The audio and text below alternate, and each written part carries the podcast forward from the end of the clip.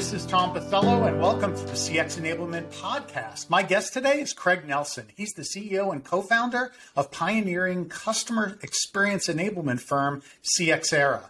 Craig, well, he's no stranger to developing innovative SaaS solutions and creating a market, doing so in the sales enablement space with a company called iCentera, Portals for Mortals, for those who remember that company. He founded that way back in 2003, and, see, and he successfully sold that to Callidus Cloud, and that eventually became part of SAP. And Craig played a key role in the sales enablement and training with the global SAP customer experience organization after that acquisition.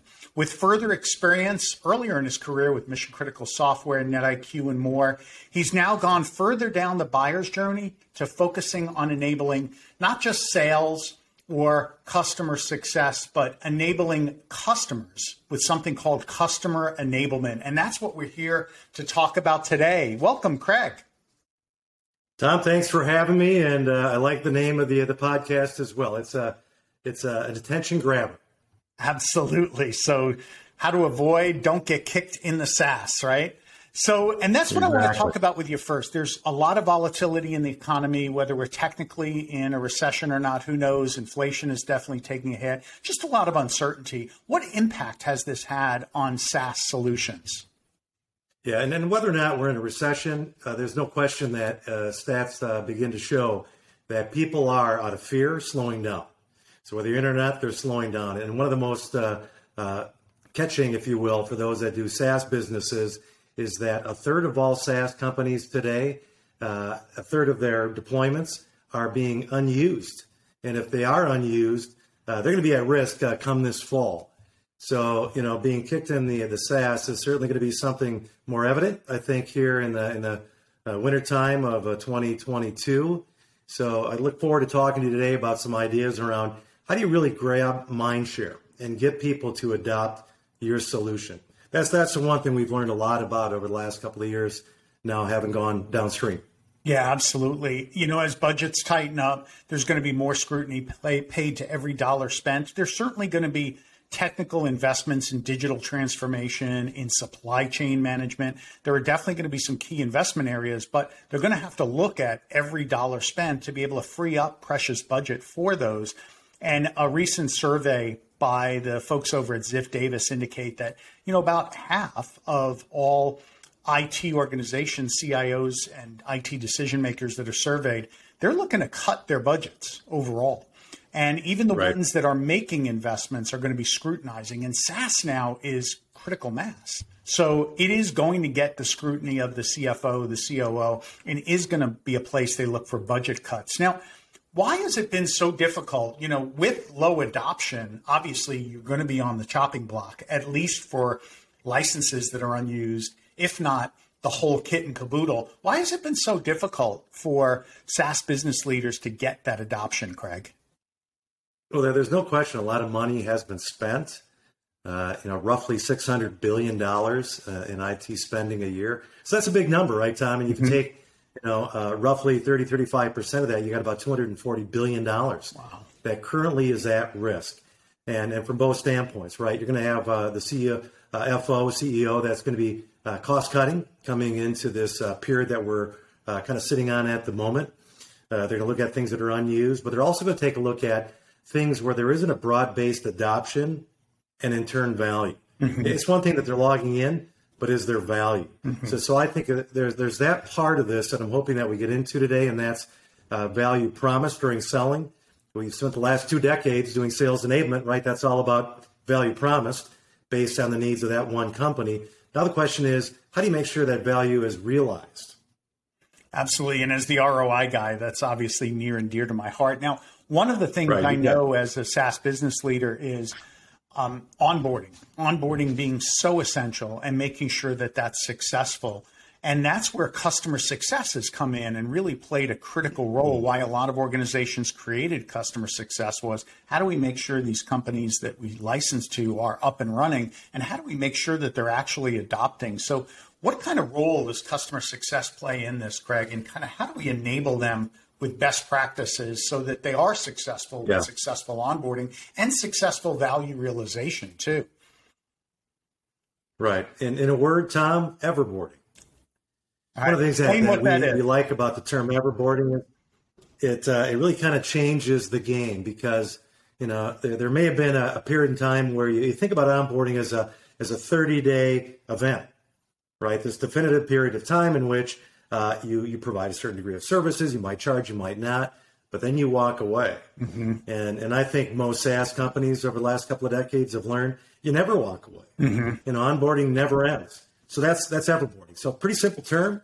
Uh, we think it's effective though because it begins to cause you to rethink the, the way in which you service companies. And this is not news to customer centric companies. They've done it from the beginning, and, uh, and it's been proven that they grow at twice the rate of those that are not customer centric. And, and why is that? You know, because they're not doing things in a prescriptive way. So how do you repeat it? If it's ad hoc each time, you know, some of the things that, that I talk about when I talk about customer enablement, complete parallels, Tom, to sales enablement. Mm-hmm.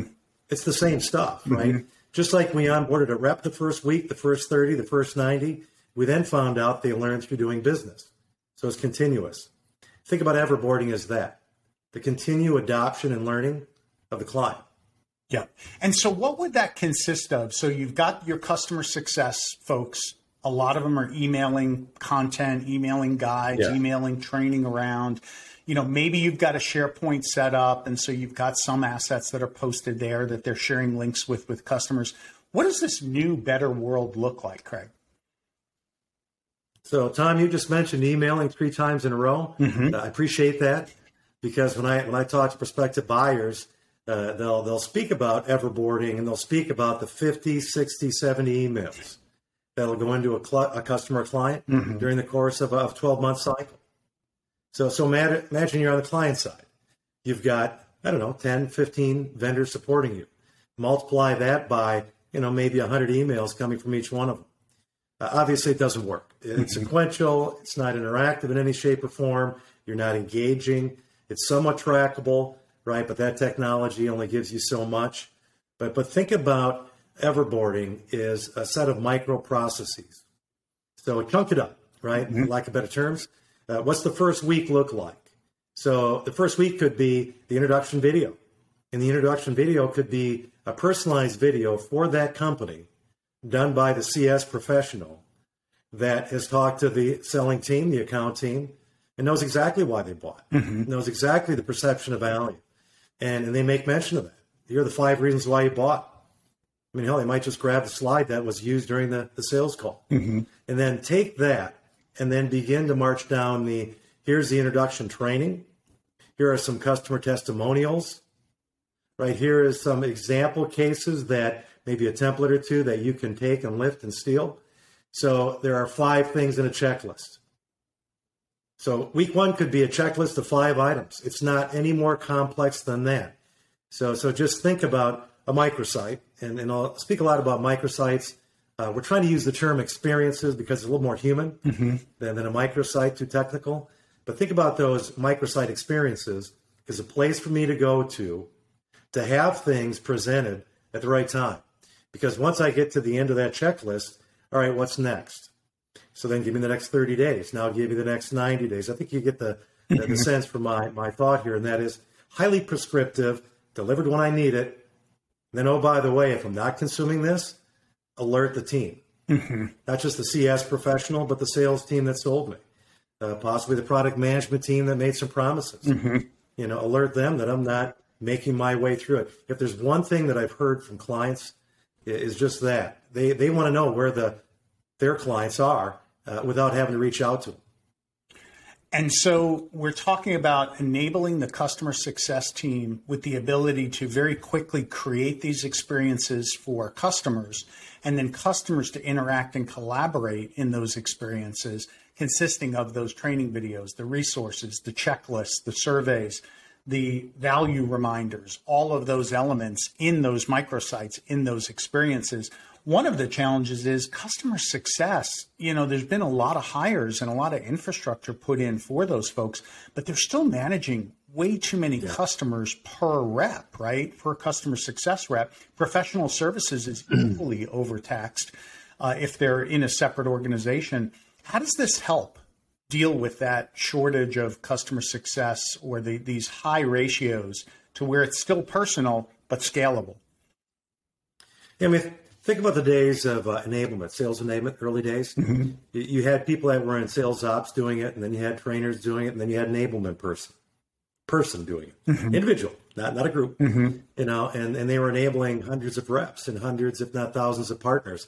The same thing is happening today with the CS professional. They may be assigned 100 clients. The record so far, Tom, is uh, one company who told me each CS rep has 450 customers they support. Could you imagine? Yeah. Uh, there was another web conferencing company that uh, I won't, will go nameless, uh, 140 customers yeah. per CS rep. And, and whether it be a CS slash salesperson, right, somebody who's that account manager, it's, it's kind of the same thing. They're paying attention to them. Uh, and so with those numbers, they have to find a way of connecting. And then the other thing they're finding is that they can't do it the same way for each one to the extent unless they have a repeatable way of doing it. Mm-hmm. So what they should do, right? Use a template. What is week one, week thirty, or I should say, uh, week four. You know, month three, month nine, and then have those be micro processes that even if you have that huge ratio of CS to customer, you're putting the things that you did for the last company and you spent all that energy on in front of this new company. And, and hopefully also you're retiring the things that didn't work. Mm-hmm. So you probably have someone in that organization that's setting up those templates, or a couple of the smart CS people kind of putting the templates in the library, and then the rest of the team can leverage those best practices, right, very easily. And so they're not starting right. from scratch every time.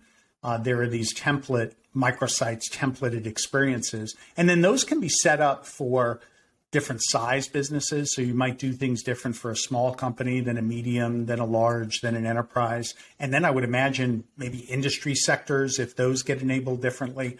But you can have different flavors of these templates, right?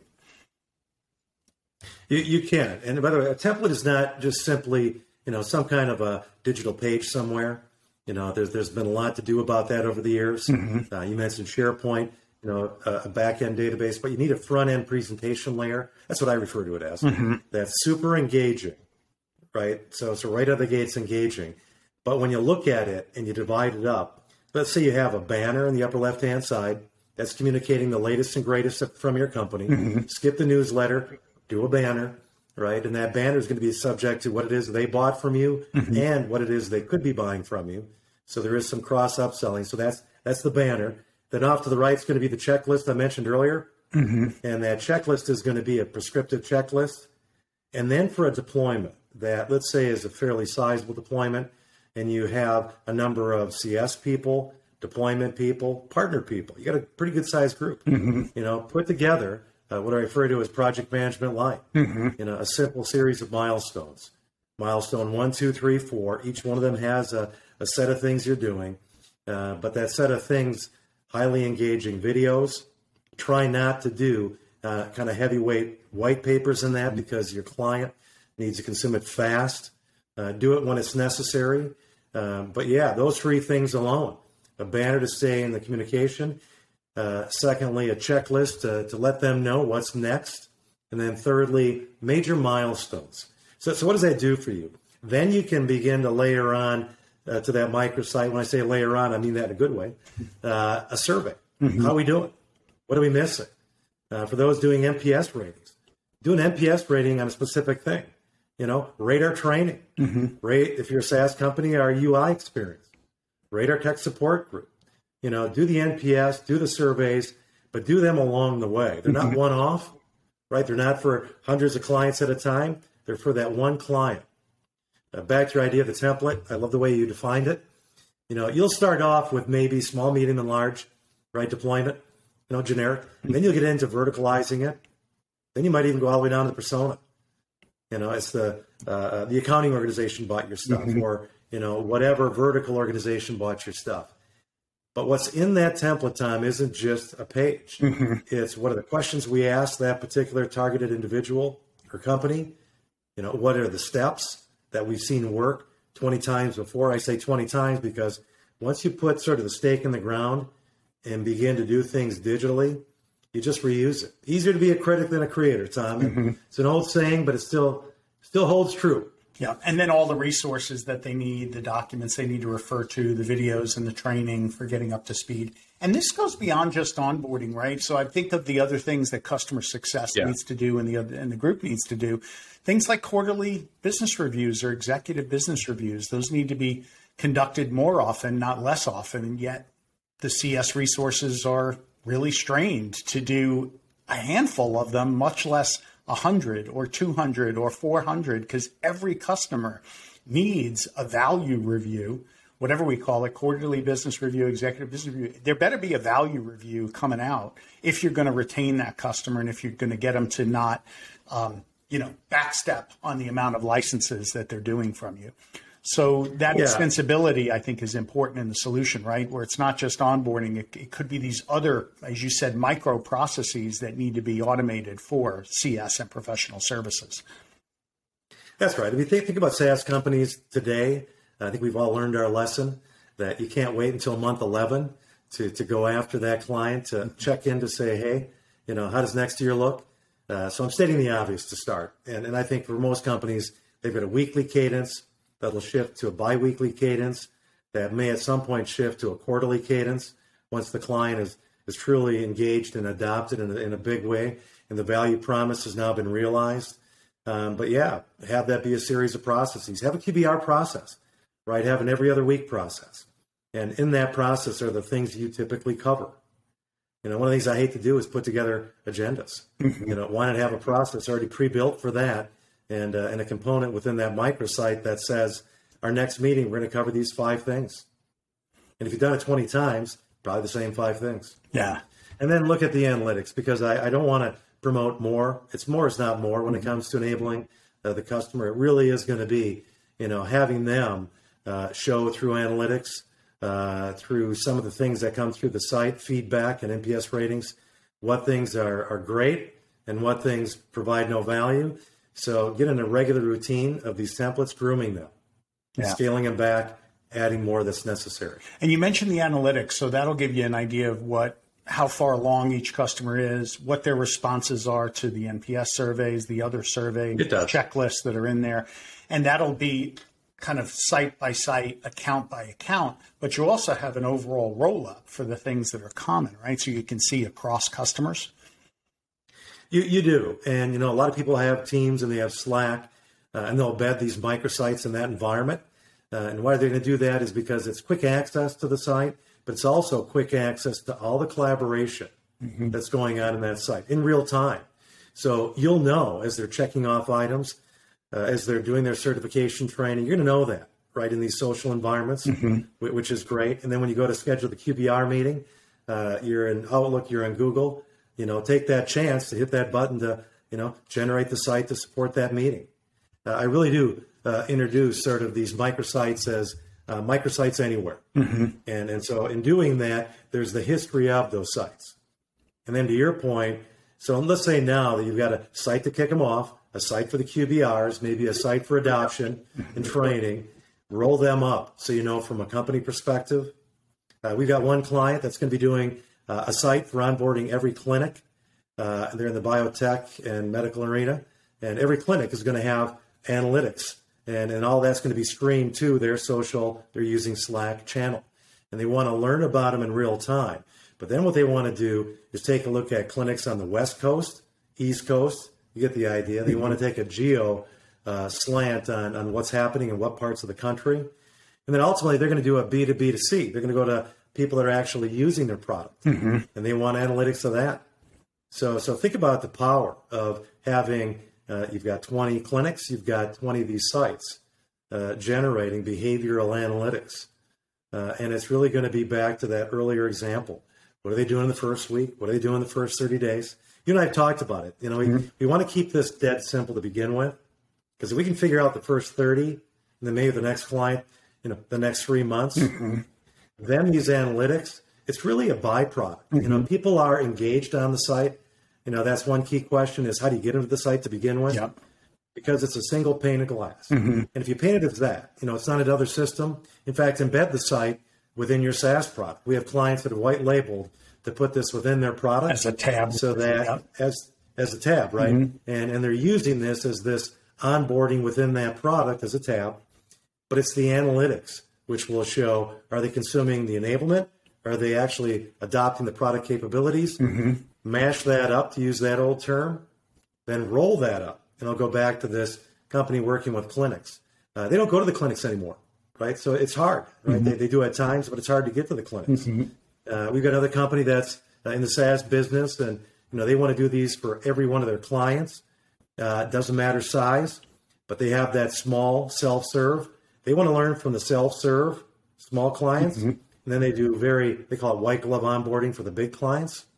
They want to know both, mm-hmm. but that's why you want to take these analytics and bring them together. And I'm glad you brought that up, Tom, because if if in the end you look at the history of these digital experience, you're going to see the buyer journey, mm-hmm. and then you're going to want to, if you're in marketing, combine it with uh, you know visitor analysis off your .com site. If you're in sales, you're going to um, want to mash this up with what's coming out of your enablement tool, mm-hmm. right? What content, what playbooks are making a difference. There's a lot of things, right? You can correlate and understand, but you can't really understand until you get the touch points from the customer. Yeah, and, And I think that's that's, the key. Yeah, is that you've got this going. It's really about enabling the customer, and then sales and customer success and the other touch points. We do. and layering in on top. It's a different, really a different point of view than an internal tool to enable the sales team or an internal tool to enable customer success. It's really Right. get a tool so that customer success can enable the customer, sales can enable the customer, professional services can enable the customer. And then everything else really, that's the, the whole purpose of why we're in business, right? Is to create that better customer experience. And these digital experiences will help us to do that. Now, you spoke about making sure that this is attractive so that the customers want to access it. And it sounds Yeah. like you also mentioned that by embedding it in Slack, in uh, email, in scheduling, in the Gmail suite, for example, in Teams, in Zoom, that with a, Yeah. just a click of a button when I'm in those environments, I could set up an experience for that meeting. I can set up then an experience to onboard a customer when I know they're they're onboarded and we did the onboarding call with them, right? So Right. that's how you kind of get the adoption, I would assume. Uh, it is. I mean, what, what you don't want to do, uh, for those that have been at the SaaS game for a while, Tom, I know you have, is introduce another platform that has to be rolled out and trained for. Uh, we, we believe that embedding this within the platforms, but more importantly, there's process behind the CRM. There's process behind, you know, a Gainsight. And when you look at those tools in particular for tracking the front end and the back end, you should be able to embed yourself within there and, and more important, give them those touch points that come directly from the customer. You need it from the sales team, you need it from the CS team, but you also need it from your partners and you need it from your customer. Once you hit those four audiences, Tom, then then you have again as a byproduct of people surfing these microsites, uh, you know, a whole lot of information. And, and I'll use an example. So one of the things that we looked at a couple years back was Zoom, and we thought, why wouldn't you be able to at the end of a Zoom call generate a microsite to support your call? Mm-hmm. Well, what would be on that site? It would be here's what we learned today. Uh, here's the transcript. Here's the recording. Here's the deck. Here's the bio of the presenter.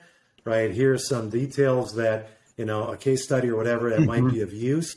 You know, but gen that site directly coming out of that web conference. Uh, Zoom is one of many web conferencing technologies, but I think it's a good example. Right? Is when you get done with it, then what we saw clients do was, you know what, we want one of those sites before, during, and after the web conference. And then, in a sense, you know, being able to truly understand and fully have an impact on the content. How many times have you spent weeks, if not months, preparing for a webinar? You want to get the most out of it. Mm-hmm. And, and we want companies to get the most out of it. And then, then ultimately, if they become a client, we want to show that. You know, here are the different webinars they went to. Here's the different customer stories they've downloaded. Now they're a client. So, so we want to garner that information and then play it back. But it comes directly from uh, the site. It doesn't come from somebody having to type that in. Yeah, and instead of just sharing the link in an email, post follow up, and then attaching the documents you need, now you've got an experience that you've set up with with them, with next steps and other things that they could walk through. Maybe a survey on how the customer thought the call went. Wouldn't that be great to get some feedback Yeah. from there? Absolutely love it, Craig. What's the one thing you'd like to leave our CX experts with today, Craig? So I'm going to come back to everboarding. Mm-hmm. Uh, you know, I like that term because it uh, resets expectations that customer uh, onboarding never ends. Um, I had a, an analyst actually yesterday take a look at the stuff, and, and I loved his response, which was, "Why wouldn't every customer be a success case? Why wouldn't every customer be willing to do a testimonial, you know, 30 days, 60 days into it?" It's a great point, and and so if you think of things as everboarding, every client can become right a success, mm-hmm. and uh, and then the beauty of the everboarding concept is the cross upselling, uh, the G2 rating, you name it, right? They're promoting you. There's a huge payoff. So enablement of the customer with everboarding. I think that's a good takeaway. Um, we've got a marketplace now where some of the ideas I talked about in today's call, uh, Tom, it's up online. Uh, it's up on my uh, LinkedIn uh, profile. It's up on our website, cxera.com. To our marketplace because you'll see out there some of these processes we've talked about today You'll see a podcast supporting it. You know, these are great ideas that have come from a lot of people having done the work. Yeah, I think seeing the examples of the experiences will um, cement some of the things that we talked about. So I highly encourage that. We'll include the link in the meeting notes, Craig, so that you can share it with folks. And uh, man, thank you so much. Don't get kicked in the SaaS. I think you provided some good advice to us to help to prevent that. As always, Tom, thank you for having me. Awesome. And uh, please, if you liked what you heard, hit subscribe. Please punch the like button. And until next time, my CX Enablement Warriors, keep growing.